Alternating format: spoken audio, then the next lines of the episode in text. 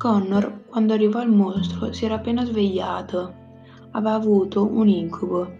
Era uno di quelli che lo ossessionava già da un po' di tempo. Era quello che finiva sempre con vai via, cercando di respingere l'incubo. Diede uno sguardo all'orologio e indicava le 12.07. Connor pensò che fosse un po' tardi, visto che domani sarebbe dovuto andare anche a scuola però ormai era sveglio e si mise quindi a sedere sul letto e iniziò a pensare che non aveva mai detto a nessuno dell'incubo, né a sua madre né a suo padre durante le telefonate, neanche a sua nonna e neanche ai suoi compagni di scuola. L'incubo stava ormai dissolvendosi quando ad un tratto qualcosa, che era ciò che lo aveva svegliato, lo chiamò.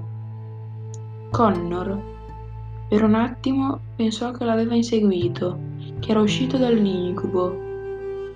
Non essere sciocco, si disse, sei troppo grande per credere ai mostri. Mostri, sono roba da bambini, pensò. Connor.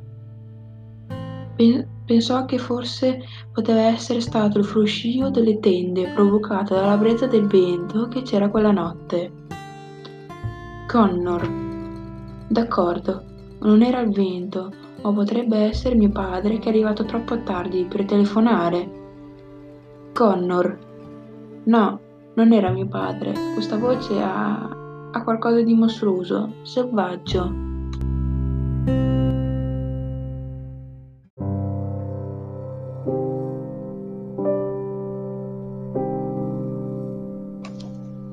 Poi udì un pesante cigolio di legno come se qualcosa di enorme stesse camminando. Scese dal letto e andò alla finestra a controllare. Vide il grande tasso che si reggeva al centro del camposanto ed ecco che risentì il suo nome. Connor. Cos'è? disse con il cuore che gli martellava. La luna fu oscurata da una nuvola. Una raffica di vento gli sfrecciò in camera il legno scricchiolò di nuovo e poi la luna riniziò a risplendere sul tasso. Eccolo il mostro. I rami più alti dell'albero raccolsero per formare gran, un grande volto terrificante. Altri rami si intrecciarono e formarono due braccia e due gambe. Il resto dell'albero divenne il busto e le foglie divennero come la pelle.